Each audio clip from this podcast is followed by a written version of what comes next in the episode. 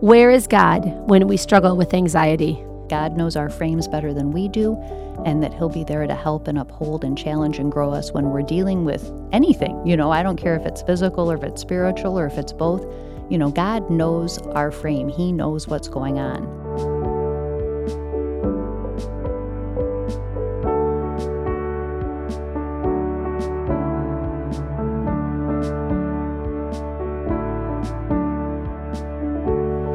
Welcome to Unshaken. I'm your host, Julie Van Warmer, and I'm so excited that you are joining us today.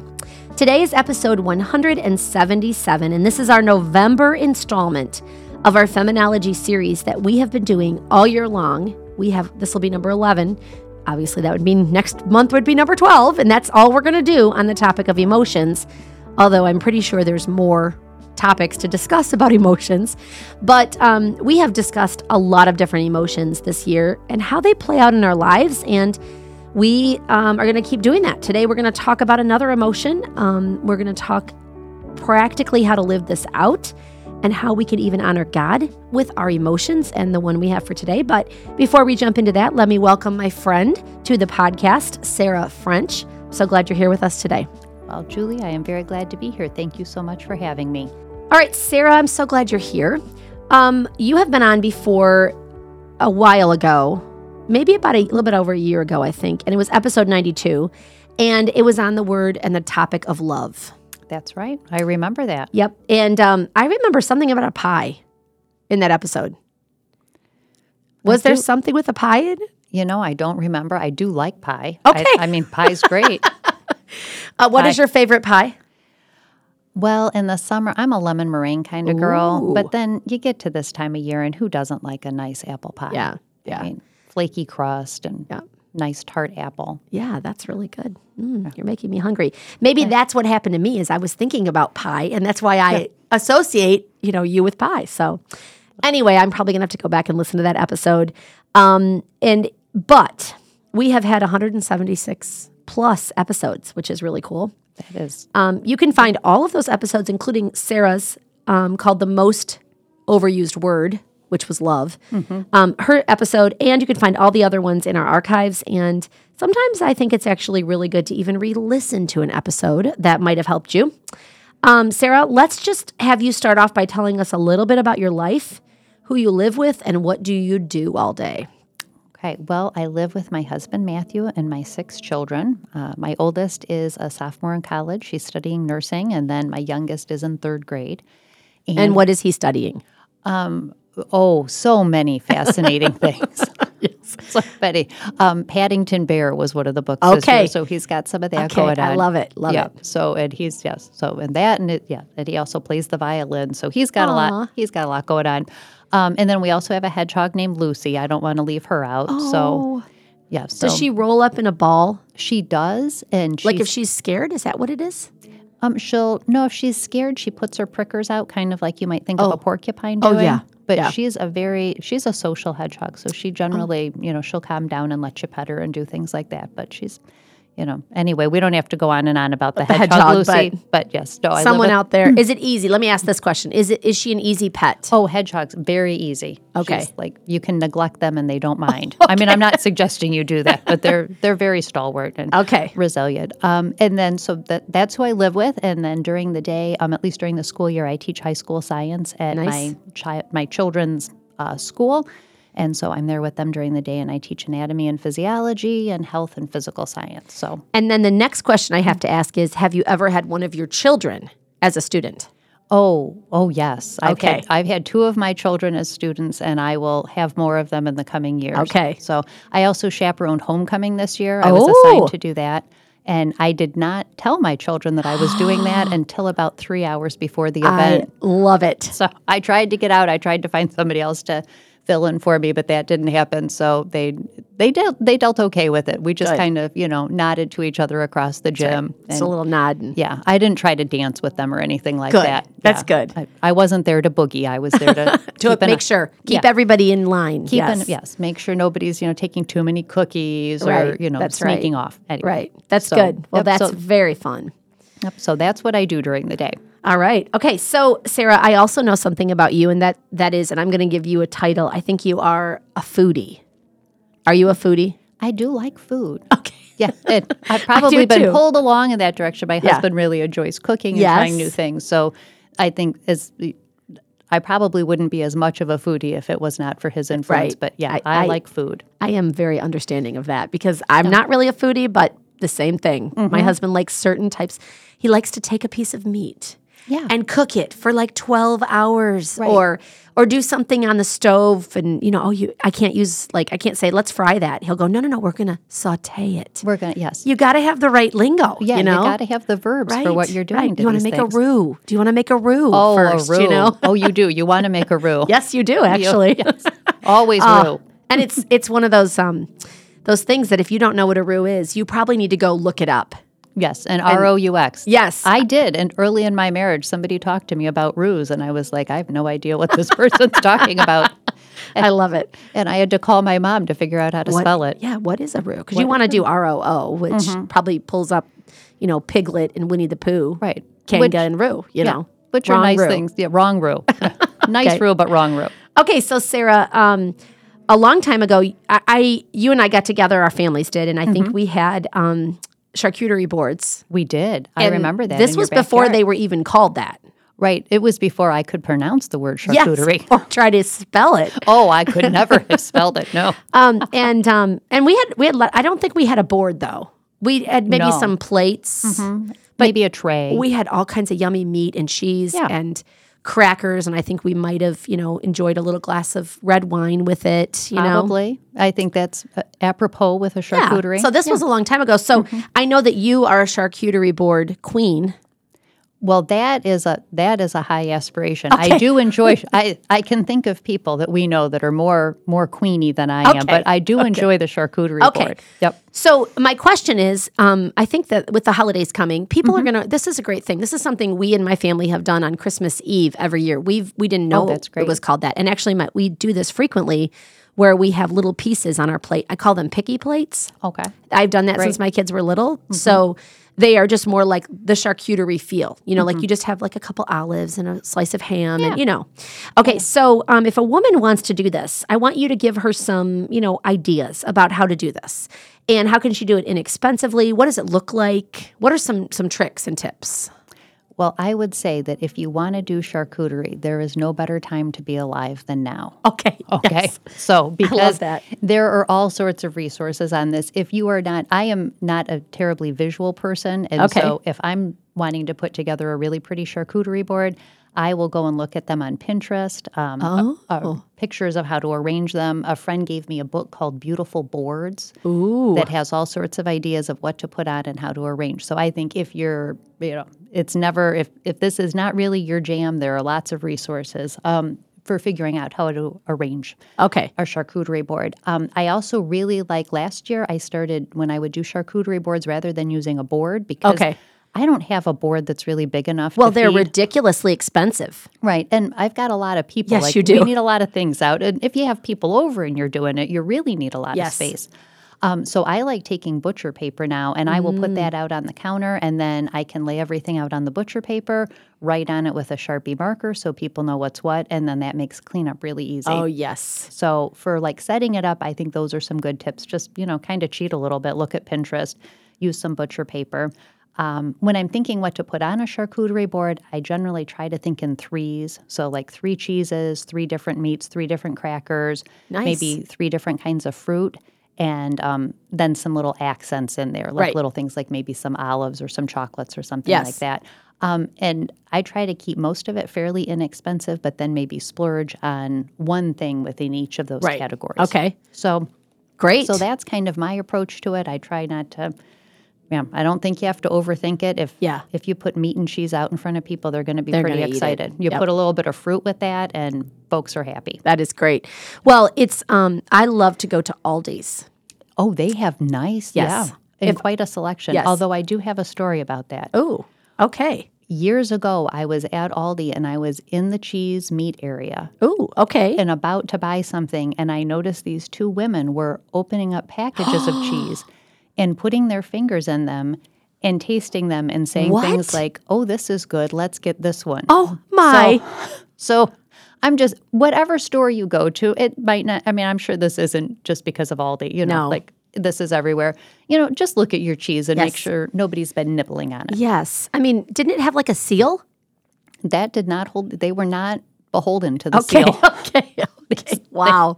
They broke that, and they they yeah, and they were not whispering about it either. I That's mean, like you could hear 'em crazy. So, Wow. That's crazy. but well, yeah, Aldi does have some really nice selection Yes. of cheeses and Yeah. some fun meats and things. Yeah, I love that. And it is really fun to make that be something you do occasionally. It may not Mm-hmm. be something you do all the time, or you can even make little mini charcuterie boards as an appetizer. Mm-hmm. You know, a little bit. You don't have, maybe you don't put three cheeses or no. three meats, but you put less, and Yeah. that's okay too. So, Well, and I've been to parties where it's like a cup. Things are arranged in like a little plastic Yes. cup, and so you have a skewer of some stuff and some crackers, and it's very attractive. There's pictures of that on Pinterest too. yes, there is. I yes. mean, Pinterest can be helpful, right? But yeah, for sure. Absolutely. And I will add one final thing, and that is that last year I kind of got into butter boards. Have you Oh. ever heard of a butter board? I no, I want to hear more. You're gonna have to go look it up. A butter board is like you um you have really good fresh bread. This is like the oh, opposite. yes. You know, fresh bread, and then you have all these different things you can dip that bread in. So you might have softened butter, real good butter, like that stuff that starts with a K. Kerrygold. Yes, I couldn't think of the name of it. Um, you might have that, and then you might have some cream cheese laid out and a little bit of honey on top of it, and maybe some walnuts on it, and then you dip it in that. Oh. It is very good, and you just have to just Google butterboard.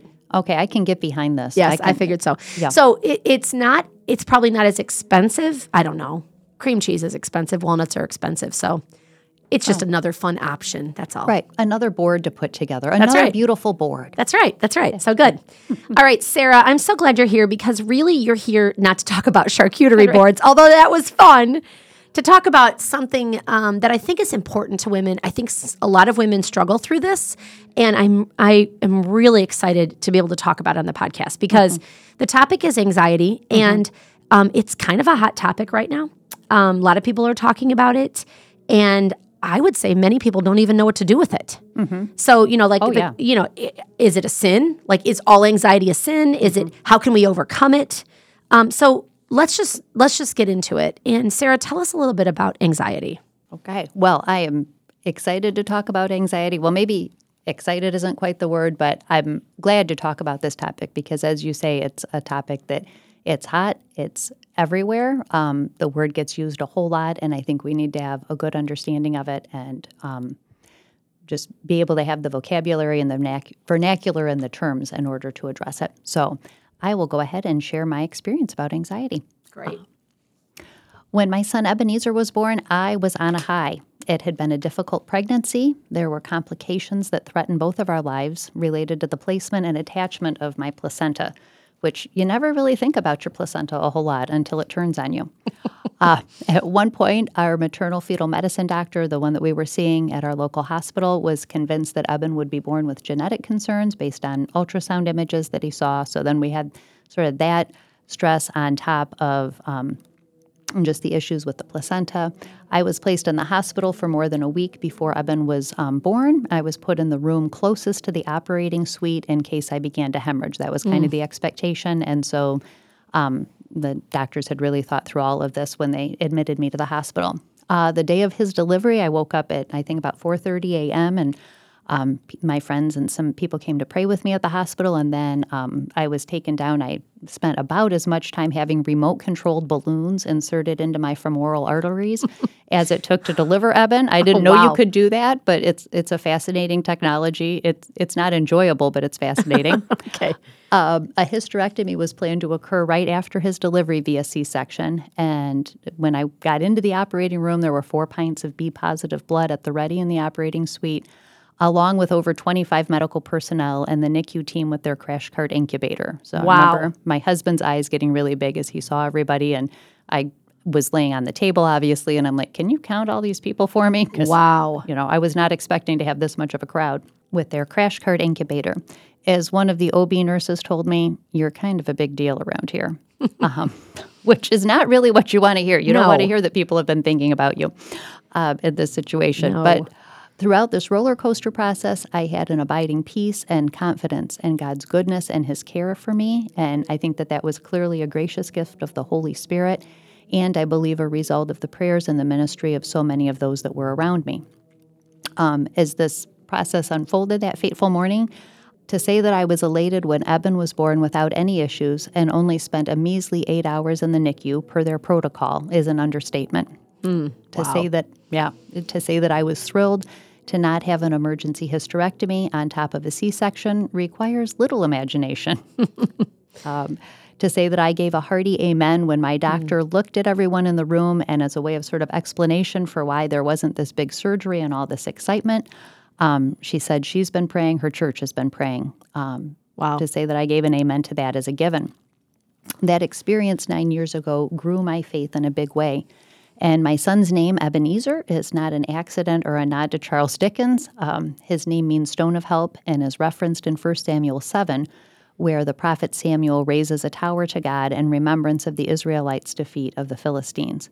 Um, and just like the Israelites wanted to remember that victory, and um, Samuel raised that tower, I wanted to remember this victory mm. that God had um, in my life and in my son's life, and really in the life of my family. Mm.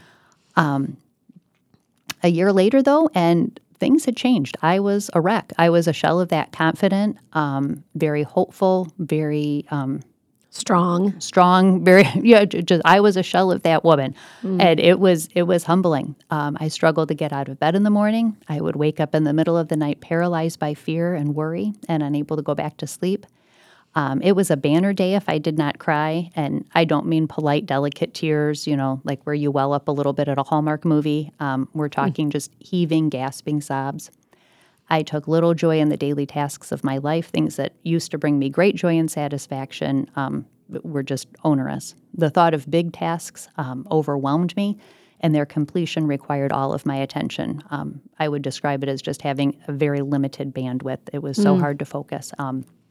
And so completing anything that was big was a big deal. While I remained convinced during this time that God existed and was good, I did not experience his presence as I used to. I felt abandoned by him and alone. It all seemed very abstract to me. Mm. Um, I stayed quiet about these struggles for a long time. I didn't talk with anyone. Mm. Um, I just was I was convinced that I just needed more rest, maybe a better routine.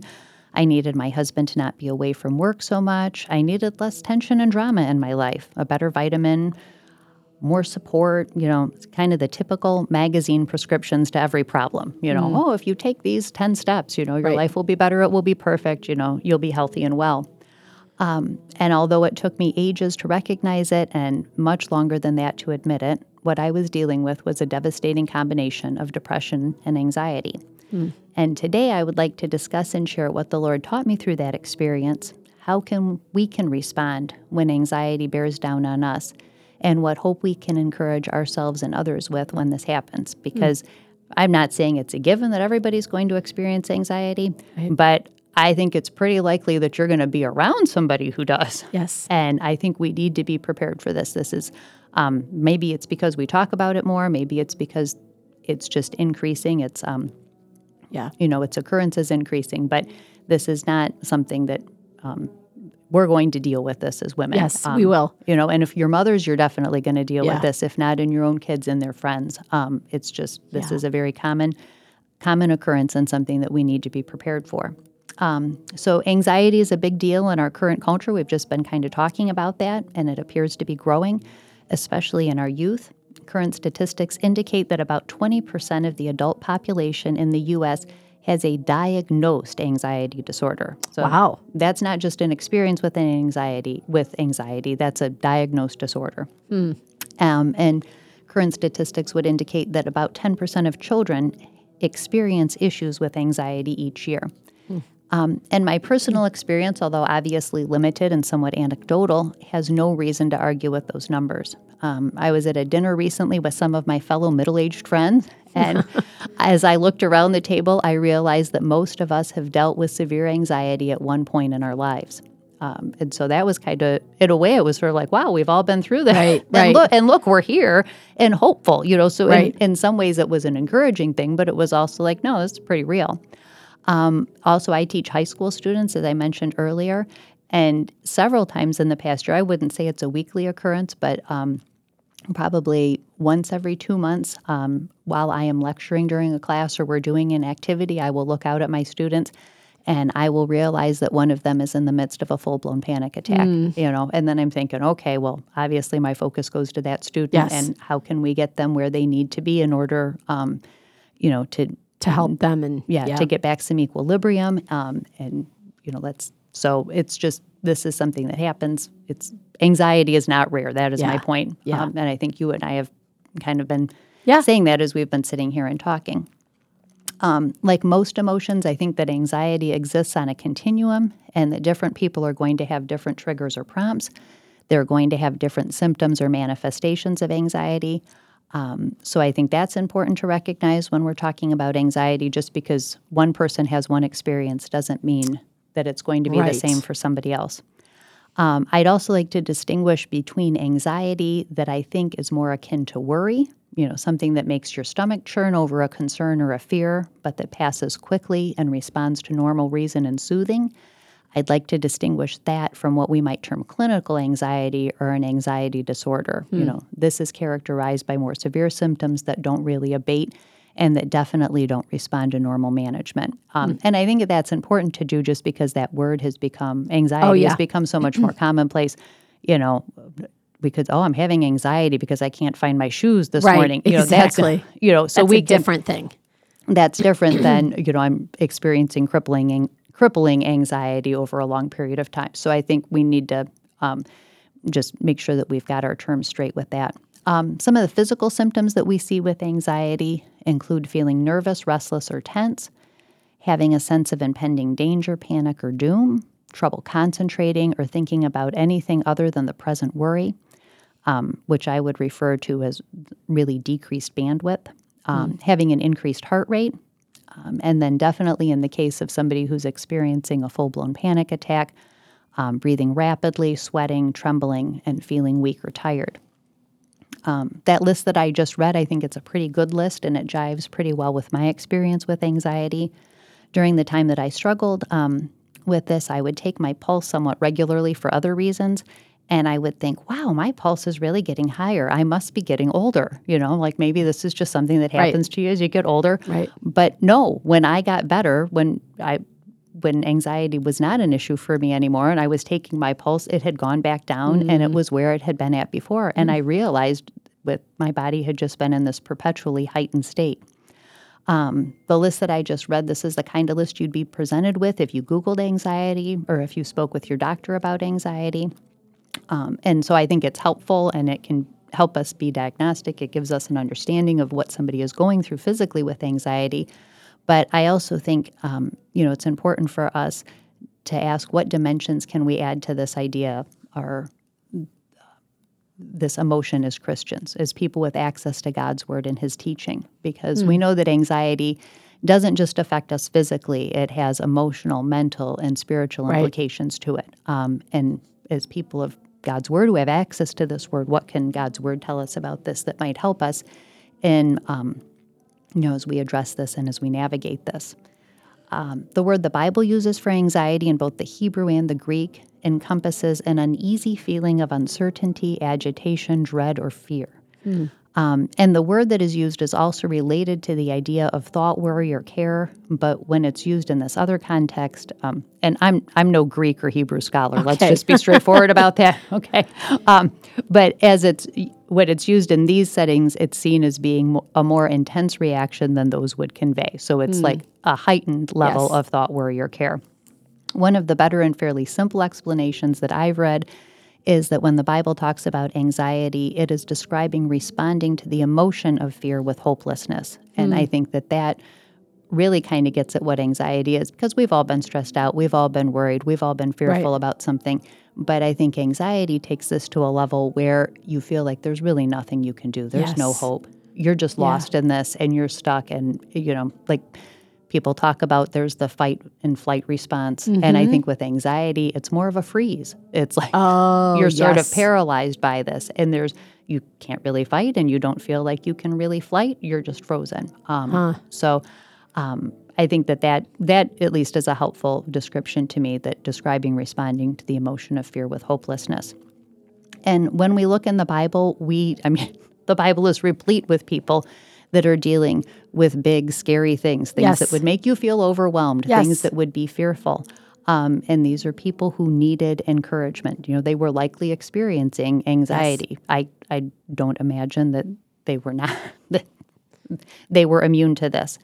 Um, you know, as I think through the Bible and characters in it, people that we read about, you know, I think people like Job, Ezekiel, Queen Esther, King David, Martha, the Apostle Paul. These are all people. I mean, you could we could triple that list. Um, you know, Quickly, probably, yes. quickly, probably. But these are people who um, I think that we see that they were dealing with big things and scary things, and they were overwhelmed by them. There was, um, and so I think when we look at these individuals, we're we're told their stories in the whole. Like we get what happened to them, we get that they were encouraged by others, or maybe they encouraged themselves. They preached truth to themselves, and then we get the good ending, Yeah. or at least the, you know, the Bible ending to the yes. story We see the whole thing. we see the whole thing but we have to remember that that doesn't occur it didn't occur that fast you know Yeah. when we do our bible reading and we can read about it in three minutes it's not like they came to those conclusions that mm. quickly and so but as we look and we read these scriptures we can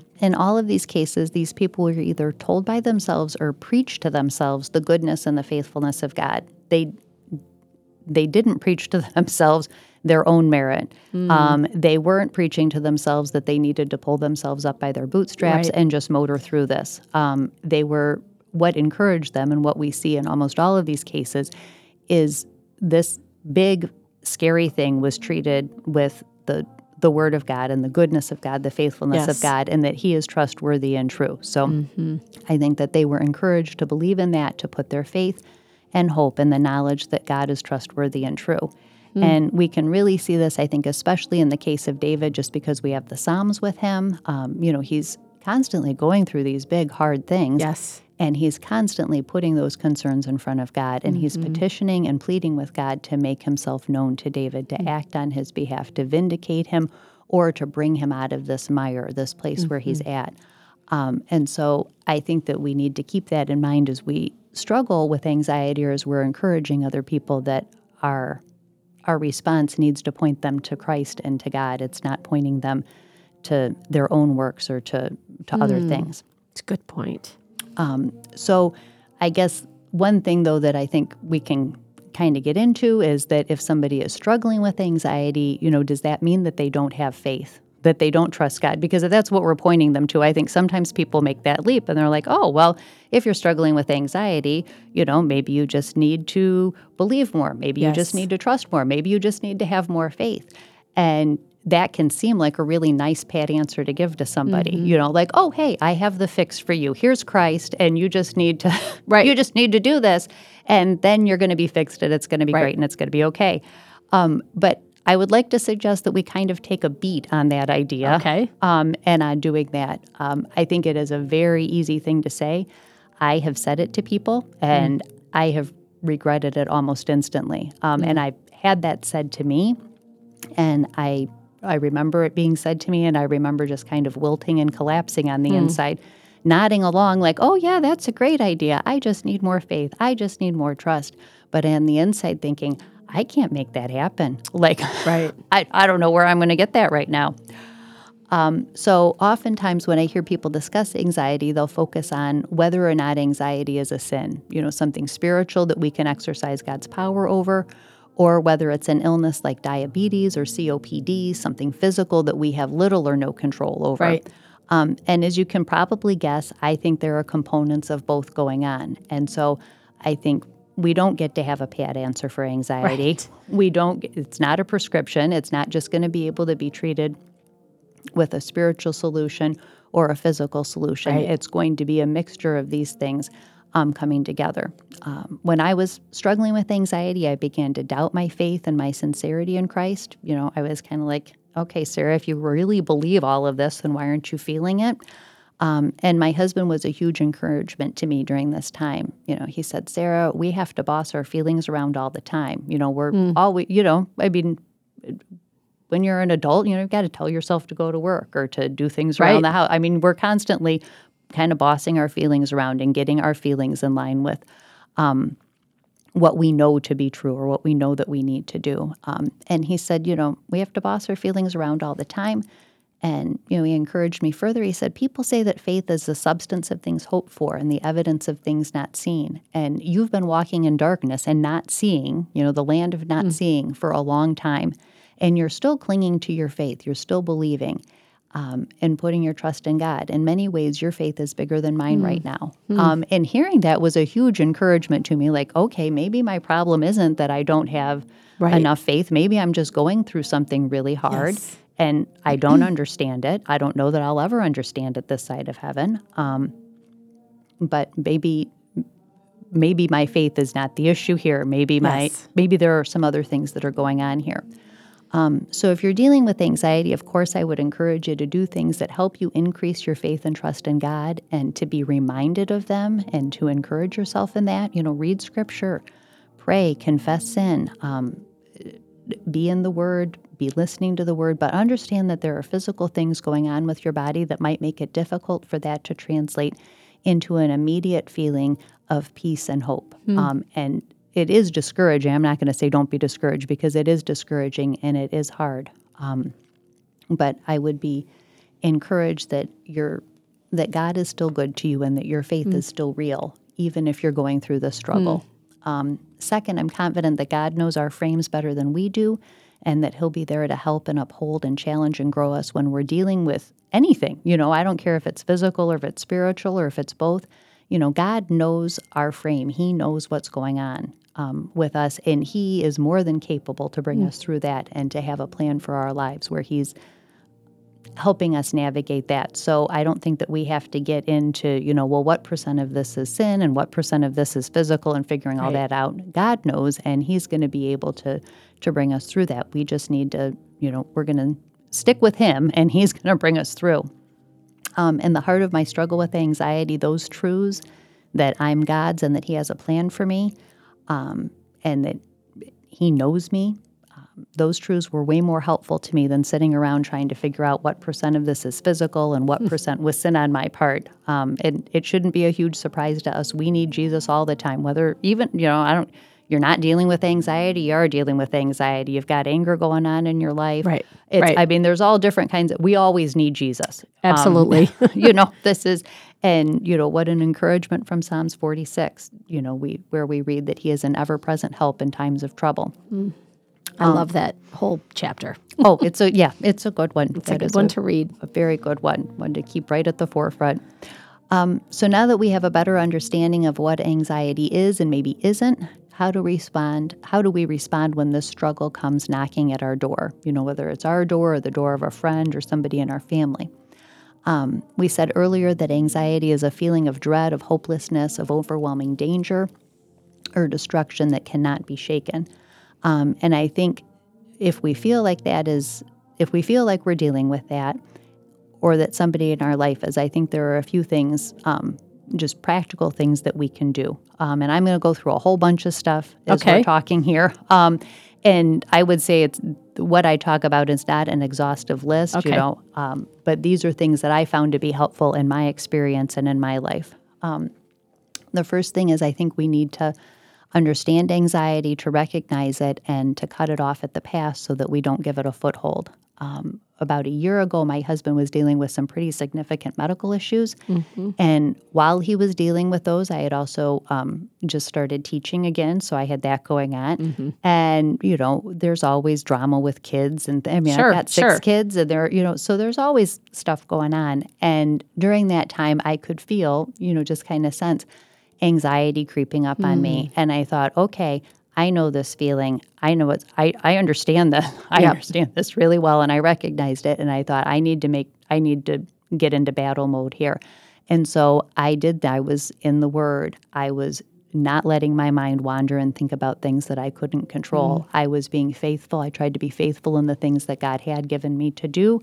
I was trying to remember and remind myself of all of the things that He had done in my life before and the ways that He had done things in the lives of my friends.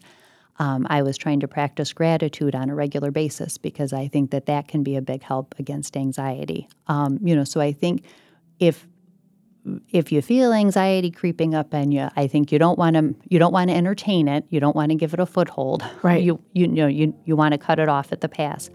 Um, and so I think that those are um, you know that's kind of a good first line of defense to just have things that you can put in place that um, kind of knock it off balance. The next thing that I was um, that I found to be helpful, especially when I was in the heart of the struggle, was to preach hope and truth to it. Um, mm-hmm. I don't. I don't think it's a good idea to try to reason with anxiety because no. anxiety will all. Anxiety is not reasonable. No. Uh, so no. you can try to reason with it, but that is not going to go so well. Um, so when I was in the thick of anxiety, what encouraged me and brought me small pockets of peace and hope was reading the Psalms, reminding myself of God's character and His love for me, and recounting the things that I had seen him do. Um, I also had a good friend who put together this beautiful packet of verses for me that mm-hmm. were just about hoping in God and trusting God. They were truths about God, not so much about actions that I needed to take, but about right. God. Right. At that point, it's like, well, I I couldn't take on one more thing to right. do. Um, that actually made you anxious to do those things, probably. Yeah, like, yeah. oh no, I'm not doing this yes. right. So, but just having verses yes. that were telling me truths about God yes. was a very encouraging thing. Um, and so I think if you're in the heart with anxiety, don't try to reason with it. Um, preach hope and truth to it mm. and let that minister um, to your spirit. Um, I would also encourage people to not be like me. Um, don't tr- don't struggle silently for any amount of time with anxiety. Um, I I think that was a real misstep on my part. I don't I, I wouldn't say that I don't like talking to people about things. I'm generally pretty open with my struggles, but in this case, I didn't really even understand what was going on, and I didn't have a whole lot of vocabulary for it. Um, and so I didn't share it with people. And I think that just gave anxiety more of an opportunity to gain a foothold in me, both physically and mentally, um, and emotionally and spiritually. Um, as I see it, talking with people you trust and can count on has a twofold effect. You know, if you're experiencing anxiety, first, um, at that particular moment, they ha- might have more perspective and presence of mind about how to help you navigate this and get you and get the help you need. Um, when I finally was willing to admit what was going on and could talk about it, um, you know, people around me were really helpful. Like, okay, we need to do this and we need to do that, mm-hmm. and you know, it was very. They had way better ideas than I had, right, about things. So, um, you know, much more clear-headed about it. Um, and secondly, when we talk about people about things, um, we can borrow their faith and their conviction when ours is weak. And that mm. was something a friend told me um, mm. when she said, you know, borrow Matt's faith. Talk with Matt about this. Borrow his faith. You know, the That's things so that you're cool. anxious about, the things that you're worried about, you know, don't see it through your eyes. Try to see it through his eyes. Um, mm. And that, I think, is a good reminder and a reset for me. You know, I also talked with my mom a lot. Um, and I had some friends that I would talk about with things, and their perspective on things was it was a good reminder and a good reset that the way I was feeling about things might not be all that true and accurate right mm-hmm. then, and that was a good perspective to mm. to have. So I'd encourage people to, you know, if you're struggling with anxiety, don't suffer silently about that. Find good people that can help you through this. Mm. Um, I think that sometimes anxiety can be triggered by outsized expectations both of ourselves and for ourselves. Um, I think this leads us to insecurity when we don't meet those expectations we've set for ourselves, or maybe we we think we're falling short of the ones that others have for us, and maybe they do have those expectations for us, maybe they don't. I don't know, but I know we can get insecure about things. Mm. Um, and my co-teacher and I, we have a sticker on our door that says "Your best isn't good enough." Uh, I love it. And actually, I teach at a Christian school, so we could talk about okay. you know, these things with her. But um, a few days ago, one of my students said, "What is that all about, Mrs. French?" You know, like I really, that's not right. a very nice sticker. You know, and so I was able to explain. You know, it's because your best isn't good enough. Yep. We don't get to heaven on our works. We don't right. do this. Jesus does.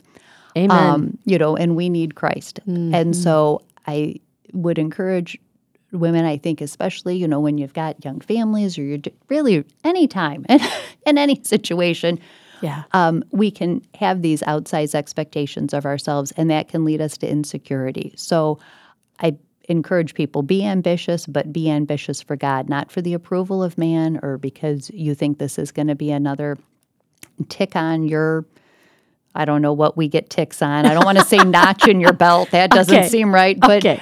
um, you know, be ambitious, but be ambitious Right. for God, and be Right. Mm. comfortable with failure. Um, You know, be comfortable with falling forward. If you're making progress, even if you're falling down every once in a while, you're still moving forward. Um, and that's been huge for me, and Mm. I think a way that I've been able to set aside um, some of the insecurities that I might have had when I was younger. Like, hey, well, you know, and well, you and I, we have a friend um, in church, Aisha, and she'll often, I'll ask her, "How you doing?" And she'll say, "I'm making it happen." you know, I love it. and it's you need a sticker like that too. yeah, I, yeah, you need to start making it happen. Where you know what, it's moving on. Right. You're you're doing things. You're moving forward. Right. Um, you know, and let your pace and the levels Right. that you're set be set by God, not um, not by your own outsized expectations or what you think other people have for you. Good good advice. So, um, those are some thinking things that I found to be helpful in my struggle with anxiety. There's also lifestyle or physical steps that are shown to be incredibly effective against anxiety. Um, and it seems like every few months there's something new that comes out. And of course, I pay attention to these things and read about them. Yeah. Um, so I'll kind of preview a few of them here, but if they're of interest to people, obviously looking into them yourself is probably the best way to do things because you know where you're at physically Right. with different Right. things. Um, but diet is a big thing with anxiety. They've found that people who skip breakfast or who don't have protein in the morning, that changing that, if you're feeling anxious, changing that, having breakfast and having a high protein breakfast Yes. can really be a help. Yeah. Um, It's uh, which I that's another one of those things when you're in the heart of anxiety. I don't know that you think about that No. kind of stuff, and it can seem like oh, that's another thing to do or another rush or another. But um, you know, those are so you know that could be yogurt, that could be eggs, that can be meat. Anyway, I'm I'm not going to sit here and come up with menus for Right, everybody. right. I'm just saying diet and a, and overall just a well balanced Yeah. diet. Um, can be helpful in the fight against anxiety. Um, sunshine is a huge thing. Um, being out in the sun and and some of the latitudes that you know we live in, um, there's not a whole lot of sun. We're coming up on a time of year where there's not going to be a whole lot of sunshine. But even just getting out for 10, 15 minutes, um, the sunshine, especially as it hits our eyes and our skin, can cue our brain to produce serotonin. Um, Yes. and that's a big mood regulating neurotransmitter um, that is shown to be low in people with anxiety. So, naturally, upping your serotonin is a really um, good way to fight anxiety.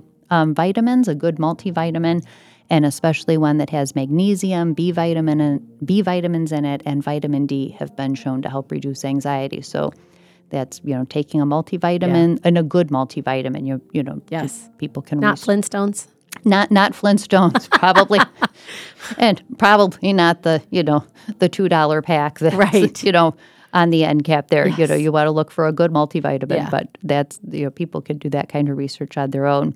Um, this one, I kind of when I went to see my doctor for the first time um, when I was recognizing that what I was dealing with was anxiety. One thing that she really talked about was music, listening to music. Really? Yeah, and I'm gonna be honest. I kind of rolled my eyes. I'm like, yeah, that's gonna fix this. Yes. Is- yeah, let me put on a little, you know, I don't know, James Taylor, Right, right. Billy Joel, or I don't know. Right. But yeah, sure, music is going to be a big help here. But it really does, and it's been there's lots of research on it too, and it's listening. You know, like don't don't be listening to sad sad music Right. Um, Good point. but upbeat music has been shown to improve mood and i think one of the things that music does at least what it did for me is it gave my brain a break like i was able to take a break from the thoughts and the limited bandwidth and music kind of opened that up and it was and it's also just it's a mood starter um, and Yep. so i think music can be um, listening to upbeat music can be helpful um, exercise has been shown to be incredibly effective against anxiety um, probably especially walking and things like running um, and probably due to the release of endorphins and other feel good brain chemicals. So just being active, Mm-hmm. getting up. And when you're anxious, and especially if it's paired with depression, it can be hard to convince yourself to get up and move around. Um, but those exercise has been shown to be incredibly effective against both Yeah. of those. Um, the other thing that I'd want to talk about is a physical uh, approach to anxiety and depression is medication. And the when I was suffering with anxiety and depression, um, and we went to see my doctor, my case was significant enough um, that my husband and I really wasn't a question. We were fine with treating with medication and using that to kind of jumpstart the healing process. Um, and in my situation, medication worked fairly quickly Yeah. and was fairly effective. Um, I didn't have a lot of side effects from it. Um, and so for me, it was a very positive experience, and Right. I was able to wean off of it without really any issues either. Um, th- you know, once I was feeling better, and my doctor and I thought I was at a Right. level with, okay, you know, your levels Right. are back to where they need to be. Let's try a little bit. Yeah, right? and Try now to- let's yeah. decrease this a little bit and move on down. Um, and so med- it was really a dream situation for me, to be honest. With with medication, I was able to use it to get results that we wanted, and then to come off of it um, without any issue. Now, I have friends where that hasn't been the case. Yeah. They've had side effects from medication, or the um, it hasn't been as effective for them, or the weaning off of it has been difficult. So I think whenever you opt for this, obviously you're going to talk to your doctor about it, you Yeah. know, and you're going to explore Yeah. this option, um, and and see if it's something that's going to suit you and how you're going to handle Mm-hmm. it. And most doctors, if you go this route, I mean, your doctor would be bringing you in regularly to check on you Yes. with side effects and with symptoms. Um, you know, so there's a medical protocol for how this is carried out. Um, but that's that's another thing that I think can be very effective, especially if a case is severe or it's not responding to to other treatments or other other pathways. Um, so that pretty much encompasses what I have to say about anxiety. I guess for this podcast, I have lots of thoughts um, and things that are swirling around in my head, but I think that that um, kind of sums up the the big parts of my experience and the big takeaways that um, that I had from my struggle with anxiety. Um, I'd like to end just with this sort of encouragement and challenge for women. Um, if you're struggling with anxiety, you know, I would really encourage you don't suffer alone in that. Um, You know, talk to people about this. Get the help that you need. Um, you know, let your let your friends and your family lift you up and help take care of you in this. Um, and take a moment to recall the times that God has been active and working in your life. Let that be an encouragement to you. Know that He loves you and that He's caring for you in this, even though it can seem like He's very distant and very abstract. That is not the truth. He is there with you.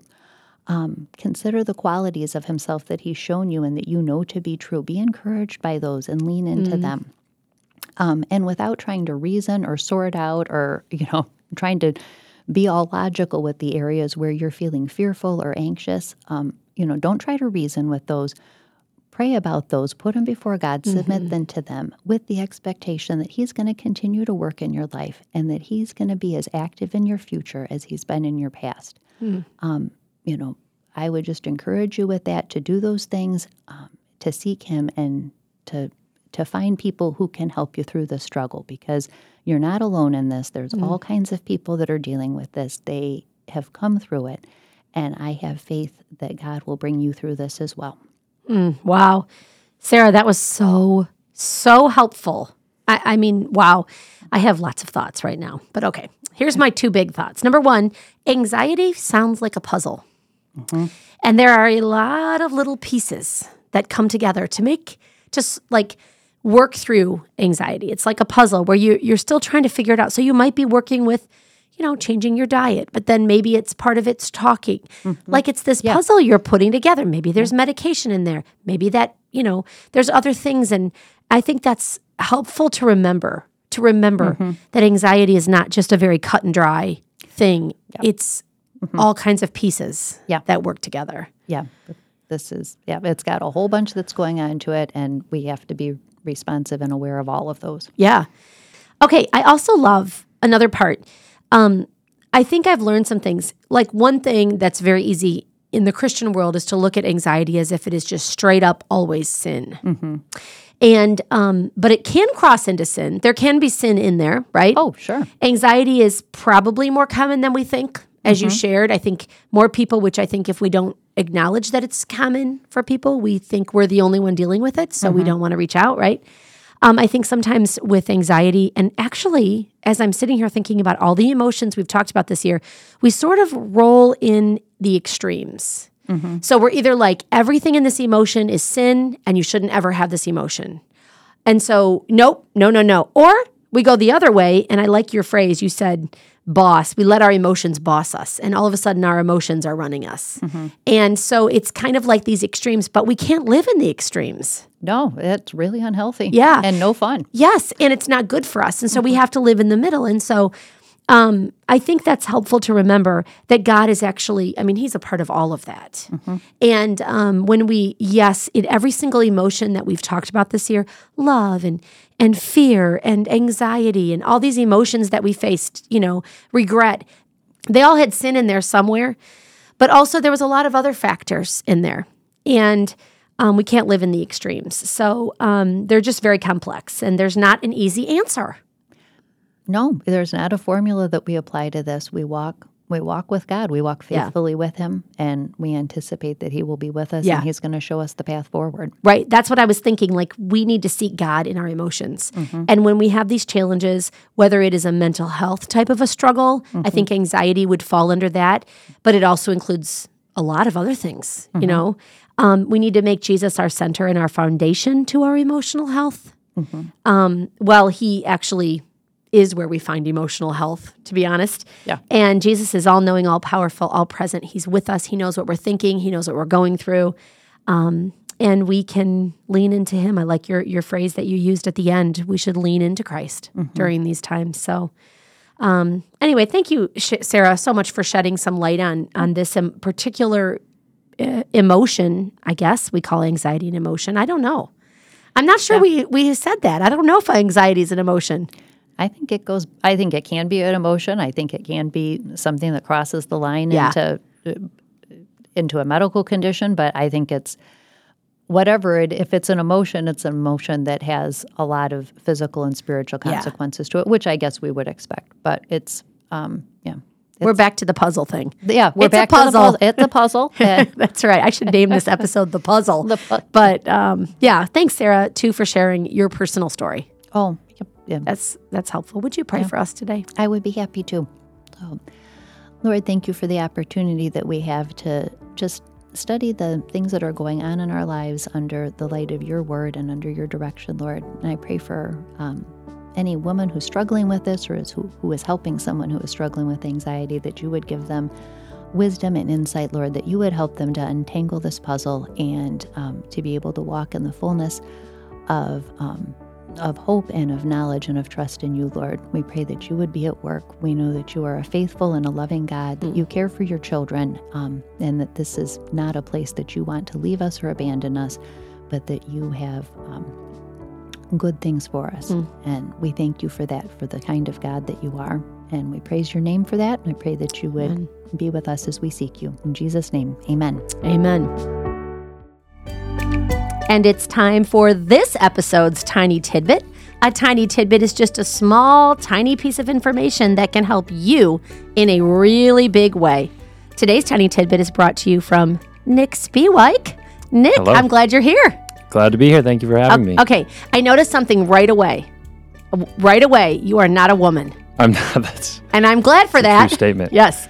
And so it's weird to have a guy on our podcast, but I'm looking forward to hearing your tidbit for us. absolutely. Yeah. So I'm here to talk about the podcast that myself, Sam, my brother, and Noah Wing are doing. So it's called Fellow Heirs, uh, and that comes from the passage in Ephesians, Ephesians 3, and then Romans 8, um, the Ephesians 1. Just to give a background on the name, Ephesians 1 is talking about how um, we as Gentiles are also fellow heirs of Yes. Christ, even though Yep. we're not Jews. Um, and then the Romans passage, though, talks more about um, suffering with Christ and being fellow heirs of the reward of suffering Right. for Him. Okay. Um, anyway, the goal of the podcast is just to have conversations with individuals, you know, Christians, uh, godly men. We're starting with, but we we're open to having women on it too.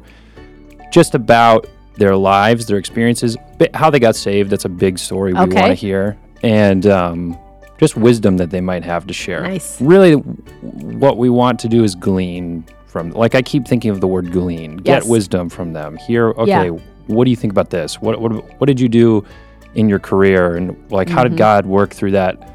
You know, how did He show Himself to to just be providing for you in all of these instances in your job and your home life and your marriage and Yeah. how you grew up and so so we're just basically having conversations with um, with indiv- with godly people we're going to try to figure out hey uh, what do you think about this scenario you know just i'm rambling at this point but yeah that's the That's that's, the goal so Nick, this is a tiny tidbit. So you you've crossed the line. i've crossed the line That's right. i've That's broken okay. the rule number It's one It's now a, a medium-sized tidbit, yes right? right Okay, but where are women, or it really isn't for women, women can listen. Right. But where would we find this podcast at? You can find this wherever you find Unshaken. So it'll be associated with Christ the Word. Um, and yeah, it's not it's not just for men. We're going Right. to be uh, recording episodes with men starting off and for a good while, but it's not just for men. So if you're a woman, please Yeah. listen to it. If you're have if you're married, tell your husband about it. It's going to be really good. Any man in your life, really. or any man in your life, exactly. Can a, can a young man, like who Absolutely. high school, college, listen? Okay, Absolutely, great. yeah. If you have, uh, yeah, you have siblings, brothers that are younger, high school, high school age would be perfect, I think, Yeah. um, because these are going to be. We've got three episodes recorded. The first one will be posted. Uh, it will be ready to listen to on Friday. Which, ooh. So this episode, Oh, yeah. this particular tidbit is coming out on on Thursday, which is Okay, so- November Second, second. Right. So actually, ooh, that's exciting. That is- Tomorrow, right there you you're go. listening in in the ep- episode today, and it is Thursday. You're going to be able to listen to that tomorrow. Yep. So Yep. that's really cool. Mhm, Very cool. Yeah. Okay, one more question. Um, where did this idea even come from for you guys? Yeah, absolutely. So we, I think um, Jordan Art and I had a conversation when I worked for the church for a minute, uh, just about doing something like this. And I'd kind of thrown thrown the idea around, and he had said, he had basically encouraged me and said, "Yeah, I think it'd be worthwhile. We just, you just have to figure out who's going to do it." You know, Yeah. because he was like, "I, I don't have the time for that." Right, right. Um, but anyway, so that was years ago, and then uh, this year I said to Noah and Sam, who I had mentioned it to, and they said they wanted to do it as well. I said, well, "Let's just do it." Yeah. And so we got Mike Arndt as the first uh, guy we interviewed. He Okay. sat down, we recorded, and then we okay, we've had recorded. Arndt Oh, really? on No. our episodes before multiple times. There so okay, and Yep. then who else? So the second one we did was Ryan Beckley. Ryan had Okay. a great conversation with Ryan, and then the third one was uh, Ken Wegren, which I Okay, highly recommend when that one comes out listening to that one it's they're all good but that one was so far my favorite so okay, okay, wonderful. Well, thanks so much, uh, Nick. thank you for having me Yeah, glad to have you on today's Tiny Tidbit. Hey, thanks for listening. Join us next week as we jump into another attribute of God in our God is series. Next week is God is good, and we're going to ha- really hash through this to learn and grow in our understanding of God. It's going to be another great episode that you won't want to miss. Also, don't forget to follow or like us on Instagram or Facebook. You can find us at Women of the Word CTW. Lots of content there. Also, you can find us on any of your favorite podcast um, platforms. So go and subscribe. You can find us on Apple Podcast, Google Podcast, Spotify, Podbean. I mean, really, wherever you listen to podcast, we are there. Um, and we drop a new episode each and every Thursday. Um, don't forget to check out our show notes for information about these this podcast and all the other Christ the Word podcasts that are put out through our church. Remember, when everything around you is shaken, you can stand unshaken because of our rock and our fortress, because of God. Until next time.